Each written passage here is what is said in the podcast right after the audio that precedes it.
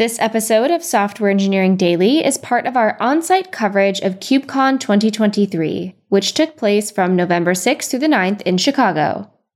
In today's interview, host Jordi Mon Companys speaks with Santiago Torres-Arias, who is a contributor to Sigstore, which is a system to register software supply chain actors using federated identity management.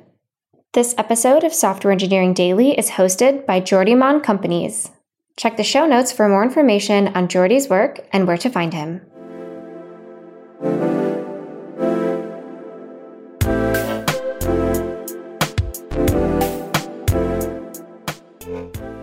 Hi, Santiago. Welcome to Software Engineering Daily. It's my pleasure to be here. So you are originally from Mexico, but actually, where do you live now? In the U S, but is it in D C or elsewhere? No, I live in West Lafayette, Indiana. Because you work for a university over there, right? Yes, Purdue University. So what took you to Purdue and the subjects that you teach there? Was it open source that took you there, or was it the other way around? Like you got to university and then discovered open source? I think it's it's actually both. I really love this question because something that really drove me to academia was the fact that I could be neutral in especially like very contentious topics like cybersecurity. And what drove me to open source is that you can be in the conversation in this very contentious topic. So I, I really wanted to mix these two things at the same time. Something that I really like doing as an academic is to bring this open source projects into the like public arena and then try to benefit everybody while maintaining like some neutrality, which also is good for everybody's like goodwill, right?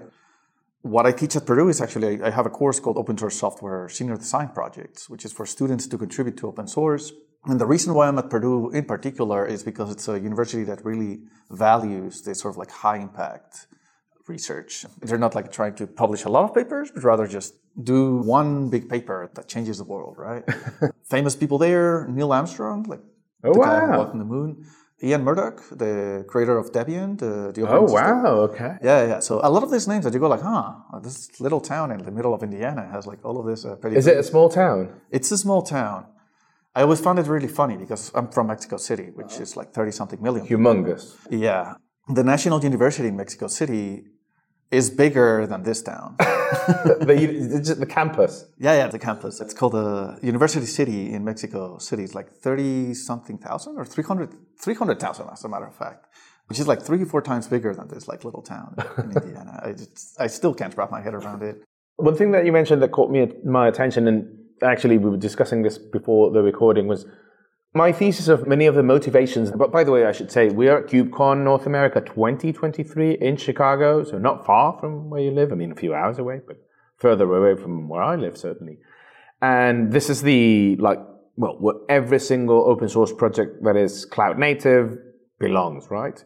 And I've got a very sort of like, not hot take, but a, a very unresearched thesis about the origin of many of these projects is that it was a, you know, lone developer or developer that's struggling on his or her own about a, you know, releasing an application in Kubernetes, making C I fast or whatever, and they just decided to build their own thing, their own solution, and open source it. But they were effectively, like, the motivation behind it underlying was scratching their own itch. It was a selfish thing that then decided to be open source, so delivered for free to as is, to do the greater good for everyone. But the motivation behind people like you to contribute and even create projects that, of which we're going to talk about later, is actually from the get-go, like, for the greater good, which actually fascinates me a bit. So, yeah, how did you get involved in, particularly in cybersecurity? I mean, what caught your attention about open source cybersecurity? Well, I would have to go back almost like fifteen years. I was actually, when I was doing my undergrad, I was doing electrical engineering and I wanted to do renewable energies. And the reason being is that, and I still believe it, I think, global warming, climate change, however you want to call it, is one of the like big challenges that we're having right now. But back then, there was a presidential election in Mexico, a very, very contentious presidential election. Actually, I found it that it was the first time that somebody was talking about somebody hacking the election. Like, oh, cybersecurity wow. was influencing the democracy of a large country. And I was already involved in, like, cybersecurity as a hobby. But wait a minute, do you have electronic voting ballots over there? Well, it was closer to what happened in twenty sixteen here in, in the, the U S. U S. That okay. It was like a, a lot of like uh, influence campaigns, oh, okay. and like a bot farms and stuff like this. I don't think anybody really did anything to the tally itself, but the guy who eventually won, Peña Nieto, was found to be actually carrying like massive bot farms and like disinformation campaigns in Twitter. And well, back then to me, it was like, oh wow, this is really like, maybe not at the same sort of like scale of a challenge as is global warming, but it really is something that could turn things for the very, very sour. So I started looking into like different problems, and that, this is pretty much why I started floating around. I was into binary analysis, into like more like traditional exploitation stuff. I did a lot of like open source intelligence for a little while. I still do it as a side thing. I think like contextualizing everything is very important, yeah. so it's, it's useful. But then I realized that this was something that we weren't looking a lot at, this software supply chain in particular. And I think when you combine software supply chain and open source, you get this like exponentiation of really problems. Like we've seen these hacks, right? I think it doesn't need to be repeated any, anymore. Yeah. It used to be something that I would like try to convince people back then. But after twenty twenty, things have like really changed the pace quite a bit. Yeah, I would argue that it's my case. So my interest in, my personal and professional interest in supply chain security has become much bigger ever since, I think, twenty twenty, for sure, yeah. So we, there are three projects in which we are involved heavily, and even co-created some of them. And you just told me that in-toto is actually the oldest of the three, but I'd like to talk first about Sigstore, because it's probably the most prominent of the three, the three being in-toto, Sigstore and Tuf, the update framework. So let's talk about Sigstore, which is the most prominent one. How did that come about? Talk me first about the problem. What was the itch that needed to be scratched, although this was not a selfish thing? Or was it a selfish thing? Well, no, it is not. I don't want to like abuse the pun, but I really think that everything is connected. And actually, all of these projects are connected in the same way that supply chains are connected, right? It is not selfish. It is rather... I believe that this problem in particular requires you to have this very broad reach. If you don't solve all of the supply chain, you don't solve the supply chain. All of these projects connect to each other in that they are providing like little nuggets of security properties to the whole ecosystem. A fun fact, Sigstore was actually meant to be like a discovery, sort of like storage platform for in-toto metadata. Oh, okay. When Luke Hinds first wrote it, it was after pretty much a chat we had, and I was like, wouldn't it be fantastic if we had this sort of like discovery thing? So you were working on in-toto, and Sigstore initially came about as just an ancillary thing to help it with in-toto in a way, right? Yeah, it, it was pretty much... It's a, funny how things start, yeah. Yeah, yeah, yeah. It is really funny when looking back at the whole thing that I'm like, why didn't I start with Sigstore first? It's really like uh, exponentiated uh, our capacity to like reach all of this open source project. in-toto was maybe five years older than Sigstore. And all of that while, like we had academic papers, we had like a big repo with a lot of outreach. We're trying to build a very large community.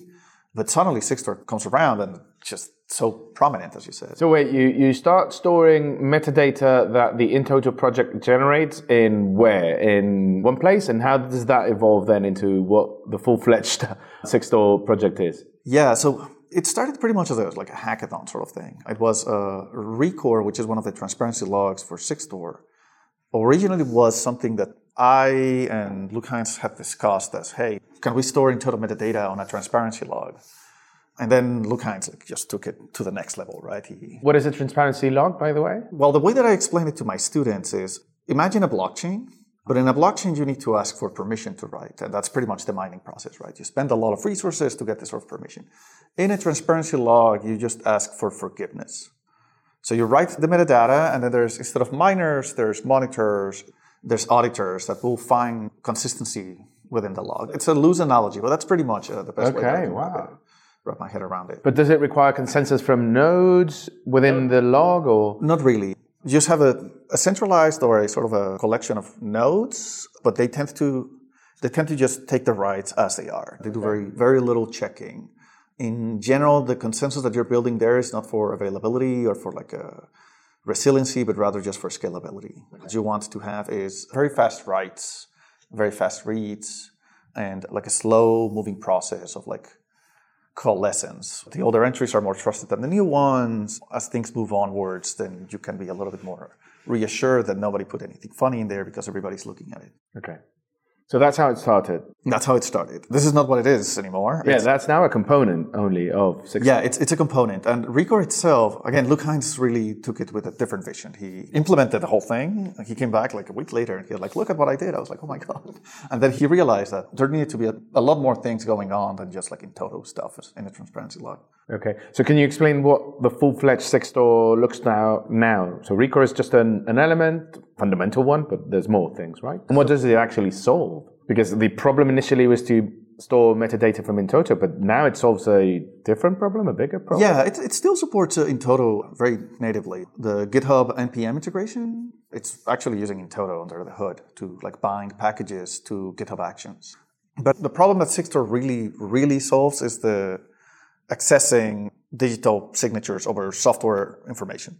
It can be in-toto attestations, it can be signatures over a package of the like twenty different formats that exist. And that's also what I think made it very popular, which is this sort of like non-opinionated, let's just make it work sort of thing. It's pretty much two components. It's sort of like the storage of information and this sort of like pseudo-blockchain thing. Mm-hmm, the Rekor. Which is Rekor. And then you have Fulcio, which is also allowing you to provide binding of identities, essentially in the way that you would, I don't know, this happens to me. I don't know how you log into like the L F X platform or like pretty much like the twenty different Linux Foundation yeah. things that exist. But by now I just use my logging with GitHub thing, right? Yeah. Like, social login, right? Yeah, or... exactly. Exactly. Like, it's easier to wrap your head around like, oh, I'm a developer. I'm doing something with the Linux Foundation. I'm going to use my GitHub account, right? So why wouldn't we do the same for signing software stuff, right? Can I log in with GitHub and then I can get an identity or a cryptographic key that I can use to sign software information? Then we have the ability to then look at software and say, well, this person did indeed write this software. There's this paper trail that allows us to go to... I don't that know. Is stored in Fulcio, eventually. Uh, the cryptographic key, yeah, exactly. Okay. So the cryptographic sort of like paper trail for identities ends up in this Fulcio log, and the information about the software itself ends up in this Rekor log. Okay. But it doesn't cover the same ground that an S B O M does. It's not aiming to describe what the package contains, the origin of the dependencies, the version. I mean, I know that S B O Ms can become, and we've been talking about this before the recording, extremely broad. But yeah, is it aiming to define what is in the package or not necessarily? No. Okay. If anything, it's pretty much a storage of information with this cryptographic like assurances. Okay. So you could stick an S B O M in Rekor, and that is probably what you would want to do as well, right? One problem that I think we haven't gotten to yet, that's part of the challenge that I feel we'll be facing in this next couple of years is, well, everybody's spitting out the S B O Ms right now. Yeah, yeah. How do you find them? How do you know a package has an S B O M? How do you know the S B O M that you're looking at was produced by the creator of this package? That would be the verification of the attestation in this case. Can an S B O M be considered an attestation? Yes, okay. At least in the in-toto like ideology. Okay, okay. it, it is. Yeah, Justin Cormack, the C T O of Docker, which I interviewed yesterday here, gave a talk about how difficult it is to verify attestations in general. Yes, which that's pretty much the, the in-toto. in-toto oh, okay. World. Okay, so that's how Sigstore works, right? Okay, fantastic. It's a great project, actually. I, I quite like it, and it's very simple, and I just wish that it becomes even more successful. By the way, let's so credit to Luke Hinds, right? You yeah, said, yeah, yeah. And yourself, and now it's, I presume there's a community behind it? Yeah, and I, I wanted to actually like throw that in. There's so many people working on making, it is simple, but it is as simple as like good, simple things are. Yeah. Which is, a lot of effort to make it easy for everybody to use and like clear and like uh, universally applicable to all of these different use cases. But there's a lot of people making this thing working every day. So the other project that I want to talk about with you before we move on to in-toto, which is probably the most difficult to understand, at least for me, hopefully not for everyone that has will listen to the end of this interview, is the update framework. I didn't know there was a huge problem that required some sort of framework for software updates, but it turns out, yeah, now that I did read like the motivations behind the update framework, and I attended a talk by a colleague of yours, actually, Marina, can't remember her surname, Marina? Marina Moore. Exactly, but it was like quite actually quite fascinating, and the problem is bigger than I thought, so could you describe again the problem that the update framework is trying to solve? Yes. So maybe I'm abusing metaphors, but really a software supply chain is a supply chain, right? The way to wrap our head around the update framework is pretty much the, the like shrink wrap that comes on whatever physical product you would get. And that shrink wrap gives you a bunch of assurances, right? You can look at things like, oh, nobody opened it between the like the factory tampered. and me, right? There's tamper-proof like evidence. There's other things that a shrink wrap may let you see. For example, if it has like a hologram or some like or a printout that says like, do not drink this juice if it's like past August something, right? These things you can you essentially inspect it on the update framework. The idea there is that this last mile, this sort of like from where you get your software, could be an app store, a Docker, a registry. Docker Hub. Yes, you want that last mile to be protected from anybody to, from breaking in and replacing things, or like there's really like a lot of nuance to it, but it's fundamentally that that sort of like shrink wrap on the software. But what is it? Fundamentally, problems of sort of like man in the middle attacks or someone interfering in the communication between the developer and the registry from where this person is pulling things? Yes. So anything can happen. This registry, it's really a target. Anybody who wants to get to the crown jewels can really hack into this place and hack everybody. And that's what makes this supply chain attack so such a juicy target. The goal of Tuf is for to be able to withstand somebody hacking into the registry or somebody hacking into or man in the middle in a conversation between you and the registry, or even, for example, if the registry is using a mirror, right, like a Cloudflare C D N or something like that, from that C D N to do anything malicious. Uh, we actually, with a tag security, security, we collected a large like corpus of supply chain attacks, and there's a lot of like things that sound like spy stories that happened. One example that I really like is somebody hacked into a mirror of uh, South Korea's like delivery for P H P like packages. Okay. And started replacing like this very, very basic. So wait, P- this mirror was mirroring another repo that hosted, let's say, more official, fresher, maybe the original P H P, wherever the P H P packages are deployed from the P H P community, right? And there's a mirror in South Korea that, again, copies and streams or whatever the, those original mirror. And someone took over that mirror, you say? Took over that mirror, okay. Then took a package, actually one that everybody would install, the P H P myadmin like package that I, I didn't even know it was like a separate package. I thought it came with a thing, right? And introduced a backdoor in it. And this is, again, what I find like scary is somebody breaks into this like South Korean mirror. Everybody's like, oh my God, could it be North Korea? Could it be like any yeah, sort yeah. of like geopolitical rival? And suddenly like the whole, everybody's hacked. When we think about, for example, NotPetya, everybody forgets that it had a supply chain attack component to it. The Russians hacked into this tax software. And they hacked into this tax software during tax day so that a lot of like government offices downloaded that software, pretty much everybody in Ukraine downloaded that software, installed it, and then it had like all the power in the world yeah. to like take over the whole country, affected the power grid. It it was really like a massive cyber attack that started this little very nuanced, oh, I'm going to find the download link for this like tax software, like this TurboTax for Ukraine. And then, well, all hell breaks loose. So how does the update framework prevent this or any other? How does it work? It is pretty much like shrink wrapping. The basic idea is that there's different people that are trying to provide different properties about a package. So when I was saying earlier, if you have an expiration date on a bottle of juice, somebody put that like sort of like stamp in there, right? Mm-hmm. The update framework allows you to do that sort of like stamping of a software repo, the whole software repo saying, this repo shouldn't be trusted after this date. There are other sort of people in the project, when you have a deployment of it, that would do things like, oh, I'm going to match different elements in this repo so that nobody's like modifying packages. The way to visualize it, I feel, is imagine that somebody just decided to ship you an IKEA furniture, okay? All of the pieces there are were made by like workers at IKEA. Now, imagine that I realize that I can actually harm you by taking not the screws that should be part of that furniture, but some other IKEA screws that are like shorter or were made for another furniture. Mm. So you come, you receive your furniture and you go like, well, this is all IKEA pieces. Like, I'm good. You build the furniture and then suddenly it all falls down. That's called a snapshot role. That also is something that Tuf takes care of. Tuf was designed to withstand like nation state attackers, like somebody hacking into a North Korean mirror or I don't know, Iran trying to hack into like activists that are using the Tor browser. So it, it really tries to consider all of this like very adversarial settings. Somebody hacking into the network, into the infrastructure, being able to inject keys, being able to impersonate certain people in the supply chain.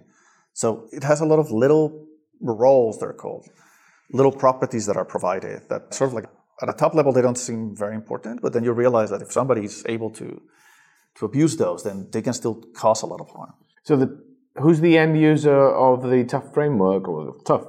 Is it those deploying and packaging, whether it's Linux distros, small packages, whatever? Is it the developer doing so and sharing it with the world? Is it the registry owner who should be? It's a little bit of a dance between both the developer, let's say like somebody submitting a package to P Y, the registry operator, which usually we're going to take the like the bulk of the work, is essentially like setting H T T P S on a website, and the user that is downloading the packages, right? It could be another developer, but it could really be somebody in the App Store, for example. What does the receiving end of this need to do with what features of Tuf can this? I'm thinking of myself. If I want to pull in, I don't know, a dependency or a package for a project that I'm going to do. Like anything security, the ideal would be you. It's probably happening right now, and you just don't notice it, right? In the same way that uh, when you browse to a website and you see a little lock, and you know that something's good. With Tuf, at least the best deployments really do have that property. As a matter of fact, if you have used Cosign or Sigstore, Tuf is an enabler of Sigstore. At the very high level, all of the trust roots, all of the cryptographic material is secured using Tuf. Okay. So then is in-toto the umbrella project of these two? And maybe Cosign. I, I didn't know you just brought Cosign into the picture, but are they all related in a way or not? They are. I think everything is connected. And again, it's a network. It's a supply chain of okay. supply chain projects. I think there's no umbrella really. Okay.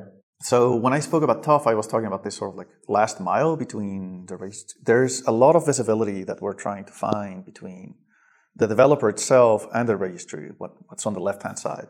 That is like the purview of in-toto, and you could think of, of Cosign and Sigstore as something that adds more transparency to the like Tuf story. It also simplifies the, the flow way, yeah, quite a bit. So what was the vision with in-toto? Talk us about the its origins and the problem that sort of like motivated its creation. So it is funny because in-toto is predates, for example, SolarWinds by five years or so. I think the first commit that, that I pushed to, to in-toto was like two thousand fifteen, like in August two thousand fifteen. Just for the record, SolarWinds was a major hack that happened to, well, that company, right? Uh, Solar, and it was a build chain, build process attack, right? I think the, can't remember what build tools they were using, but let's say they were using, I don't know, Bazel, whatever. That got compromised, and knowing to... the developers were unaware that the applications they were building with that toolchain were already compromised because that toolchain was compromised and was inserting malware. But is that a very, basically it? And the company doing so was called SolarWinds, which provided, I can't remember what SolarWinds provided. Was it so- software also? It was software, yeah. That, okay. uh, if I recall correctly, it was some observability style okay. thing, pretty much like a like an agent that you would... So that gave access to SolarWinds clients, to the person or the people behind the malware inserted in that thing. So, okay. So in-toto is five years before this. Yes. It pretty much... in-toto was a splinter of the Tuf project, as a matter of fact. When Docker Content Trust came about, which was one implementation of Tuf, we at the Tuf project, we started asking ourselves, well, now you have Tuf. What, what is the worst that could happen? Oh, well, you can hack these other people. And then we were like, well, do we need a Tuf for that? And that's pretty much what like set the ball rolling in that regard. Okay, so how does then in-toto work? By the way, is this a homage to Africa, to Toto's Africa, or nothing? No, it, it is... Well, uh, it's a shame. We do make a, a lot of puns around Toto's Africa. It is a punny name. You can you can definitely find a lot well, What's of... the origin of the name? I should have asked, because the Tuf, Tuf is obviously an acronym, the update framework. Sigstore is probably an, a composition of two words. It's it's Store. A portmanteau, yeah, between okay. signature and storage. Exactly. But in-toto, it's in-toto. Got a dash, is in dash toto. Yes. Another factoid of like a in-toto history is it was used to be called just Toto. Okay. Like Africa, and also like the dog of the Wizard of Oz. Oh, okay, I didn't know about that. The dog was also called Toto. Okay. It is meant to to say as a whole. Okay. It's a Latin for as a whole. Oh, okay. Yeah, and, and that's pretty much the vision there. What we want to do is you have a very highly interconnected network of developers all throughout the software supply chain, and you want everybody to tell you what they're doing and to provide you evidence, verifiable evidence of what they did. And at least at a sort of like high level, if everybody tells you what they did, then you can just check if they did what they're supposed to be, right? Uh, what they're supposed to do. And in-toto is a framework for everybody to pretty much like rubber stamp what they did in a cryptographically verifiable way. And then to take this, uh, and these are called attestations, by the way. These attestations, then you collect all of them and you try to walk the paper trail of the attestations all the way to the developer, all the way to the designer who made, uh, who came up with the idea, and ensure that everybody did what they're supposed to do in a safe environment with the right sort of like settings and configurations. That is pretty much at a high level. It's just like a cryptographic paper trail of all the operations in the software supply chain. You said that, for example, GitHub Actions uses it to provide attestations to the... Well, GitHub Actions can be used for many things, but I think it's mostly used to build packages, right, and, and images. So is in-toto working in the background to connect the package itself with... provide an attestation of who did it and connect it to the GitHub account of the creator? Yes. So it uses both a combination of Sigstore and in-toto. The basic idea is... if you have a package on npm, you want to know that it came, who built it and how, right? Yeah. The best way to do it is using a salsa attestation, which is a thing that you can put in in-toto. In the same way that you can put an S B O M and all of this other like supply chain like formats. What you want to know is how did that npm package got there? Well, you have a you have a GitHub action that did it. So the GitHub action can take like during their actions, they can take like a record of the source code that they did or like they took in, sorry. the build environment, and then a record of the package that they produce, and then sign that and submit it along with the package. So when you download a package in npm that has an in-toto attestation, you can say, well, I know uh, that this came from this GitHub repo, and this was the build that triggered this package, so I can walk all the way to the source code that, that produced this. Imagine that if somebody was to break into npm, they could just replace the package with something else. Now you know that if somebody does that, then you can go into the in-toto attestation and figure out that, well, that package didn't come from that GitHub action. Or if it came from a GitHub action, it was not the GitHub action that should have produced this package because it's part of another account and so on and so forth. Okay. What format does the attestation come in? When you download a binary or when you download a, an image from a from Docker Hub or a registry and it comes with an in-toto attestation, what format, how do you read that? It's a little JSON. Okay. It's really not uh, anything too like a verbose, metaphorically again. The way that I like to visualize in-toto is like the T C P layer on a network, right? It's something that every time we're on a video call or like browsing the web, it's like, it's this little packet that's in the front of the data that we care about, but it allows it to find its way and allows us to know if something is missing or to reconstruct or like... in-toto is the same. It's a little thing that goes in front of your software that lets you know a couple of facts about the software. Mm. How was it built? What was the license? Did somebody run a vulnerability scan on this? Did somebody produce an S B O M for this? Is this S B O M produced by somebody you trust? Things of that nature. Nice. I think it's a... I mean, I don't want to get into the whole discussion of that we mentioned before, I mentioned before, about S B O Ms and how comprehensive they can be. But yeah, it's like a small S B O M, at least, of some of the components. It doesn't go into describing what necessarily inside, but what happened to it, where it came from, from who. And I think that's more or less enough. I mean, it could provide all the information in the world about that thing, but I think that information is enough to, well, to just acknowledge that what you downloaded is in fact what you thought was you were downloading or not, right? And take actions. Are there any tools out there, or does in-toto allow you to take any action if there is disparity between what the attestation says and the actual thing downloaded? Yes, you can do all sorts of things really, and I, I think it. As a community, we're starting to move into this sort of best practices world. But really, you can, for example, put in-toto into an admission controller and say, I am not going to deploy any containers that don't have an S B O M. Or I am not going to deploy any containers that were not built in a secure environment. You can put it on a package manager, something, a project that I was very, very, and I'm still very excited about. I really like this, uh, this project, is you can change your like Ubuntu or Debian installer to only install packages that have been reproducibly built by different people. And the way that you can visualize this is you download the package and you want to find three in-toto attestations from t- three different people, and they all need to agree on the same thing. Does this make sense? Yeah, how cool. Okay, nice, nice. This might be a very, very stupid question. It's quite candid. Why are they like three different projects? Why is the reason you would divide Sigstore into what Sigstore takes care of? Are these like organic things that happen and it's the limits of what humans can handle, and you know the community with, of the Sigstore community has enough with what Sigstore is now and will become in the future, and the community behind Tuf is also limited to you know the space, the problem space that it solves. Why are these three projects, since there is considerable overlap and indeed even more so interoperability between the three, how don't they become one in a way, I guess, would be my question. Yeah, that's a good question. I think, A, it kind of happened organically that they became like separate projects. I think the major reason, though, in hindsight, is it allows you to be a little bit more agile and a little bit more flexible. You may be able to use in-toto without Tuf, or Tuf without in-toto, or Sigstore without either of the other two. And trying to sell this as a whole, like, hey, here's this big project that does all of these things, uh, would probably make it, uh, A, scary to people. It's already harder, hard to wrap your head around some of these projects. Like, uh, hell, if, even Tuf in the beginning, I was like, why do we need all these things? So I think it also allows for like sort of like a piecemeal, hey, let's let's stop this project, we get some security guarantees, and then like let's explore the space a little bit further, instead of this like massive monolith of like in Tuf, Toto, Sigstore thing. So yeah, I mean, this feels like a very reasonable answer, because yeah, most of the things here in the C N C F happen very, especially at the early stages, are happen really, really organic, and it's kind of difficult to understand the underlying reasons in a way.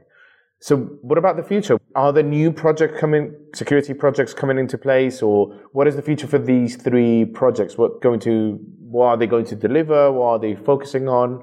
Uh, I know there are communities behind it that you don't necessarily speak on behalf of everyone, but since you are co-maintainer of several and co-creator of, of several, but I thought you would be an authorized voice to just give us a lay of the land of what you think things are going for the three of them. So things that I'm really excited about. I think we're moving to a different era of software supply chain security. What I think happened between, say, the first commit to in-toto and twenty twenty-two was that finding data about software supply chain was super hard. Making a determination about how and why you trust a piece of software was super duper hard, because nobody was producing attestations, nobody was producing S B O Ms. We are moving into an era in which now we, we are starting to see the data, and we can be a little bit more proactive at an ecosystem level. So one project that I'm very excited about is the, the G U A C project, mostly stewarded by uh, Parth and Michael Lieberman and, uh, and Brandon. It's really a... a G U A C, by the way, G, it's like short for guacamole, if I'm not wrong. G U A C. Does it stand for anything? Yeah, the Graph for Understanding Artifact Composition. Oh, wow. Okay, I'm, I'm so, glad it's just G U A C, for me, at least. Yeah.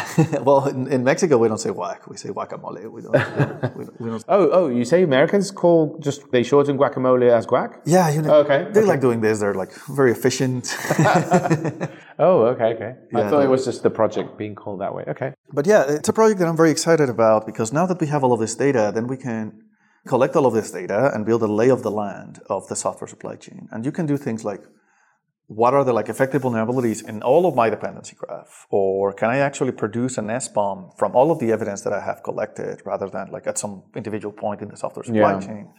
You can do very cool things like, hey, I am the Linux Foundation. All of these projects are starting to become critical. I can see it. Everybody's using this as part of the dependency, uh, in the dependency network. We need to fund this, or we need to support the developers of this project, because if they get hacked, then everybody gets hacked. Yeah. So describe in as much detail as you can what G U A C is doing, if you can, please, because it's very ambitious, and this certainly feels like an umbrella thing in a way, at least, or a bedrock if you want. But anyway, what does it do? Everything is connected. G U A C is essentially what I would call like a discovery platform, like a viewer of the whole supply chain. At its core, it's collecting uh, metadata of the software supply chain. This includes in-toto metadata, and I think it's actually very like friendly to the in-toto sort of format. It includes S B O Ms. It can include C V Es, VEX. Is there a crawler that is inspecting every single public repo in GitHub, or is it something that I enable within my software supply chain? Let's say that I work for at a big enterprise, and I've got, you know, npm dependencies and a tech stack that is based on JavaScript and Kubernetes, for example. should I just run it through my, you know, my, my stack and see what the output is and they will give me something or what? The answer is both. You may have your own private data and you can have your own like G U A C instance in the same way that you could have your own Sigstore instance, right? Okay. It does have a component that looks at different data sources and then they tries to like combine all of them, right? It can take a look at a VEX feed and then just like feed it into the into this graph. It can take a look at Docker Hub and start pulling at stations and container information. The idea is that you want everything on a single place so that then you can look at it and make determinations about the trust of your software. It allows you to be way more proactive than what we're doing right now, which is pretty much just kind of like reacting to, patching, yeah. to events. Yeah. Well, it feels like you're very ambitious. That, what's the status of that project? I remember being it, it being launched, I think this very year, twenty twenty-three? Yeah, earlier this year. It's coming together. It's it's moving really, really fast. I wouldn't be surprised if, uh, say, by the next KubeCon, we have a, say, like a Linux Foundation hosted. And this is just my words, right? Yeah. Uh, but, but I think as a Linux Foundation, it's uniquely positioned to use yeah. a project like this as a visor of their like their whole ecosystem and use it to like grow it better. I wouldn't be surprised if it's mature enough for for any, like a group like the Linux Foundation to make the jump and host an instance for all of the, the software that it's uh, hosting. So to finalize the interview, right now, to share with everyone my potentially very ill-informed opinions about the world, and like I did just earlier in this interview about my thesis about the origin of most open source projects in the C N C F. But this I'm only echoing what many cybersecurity experts say, that we are at war. We have been at war for, for I mean, for all of humanity, but we are at permanent war lately, and it's a cyber hybrid war that is so.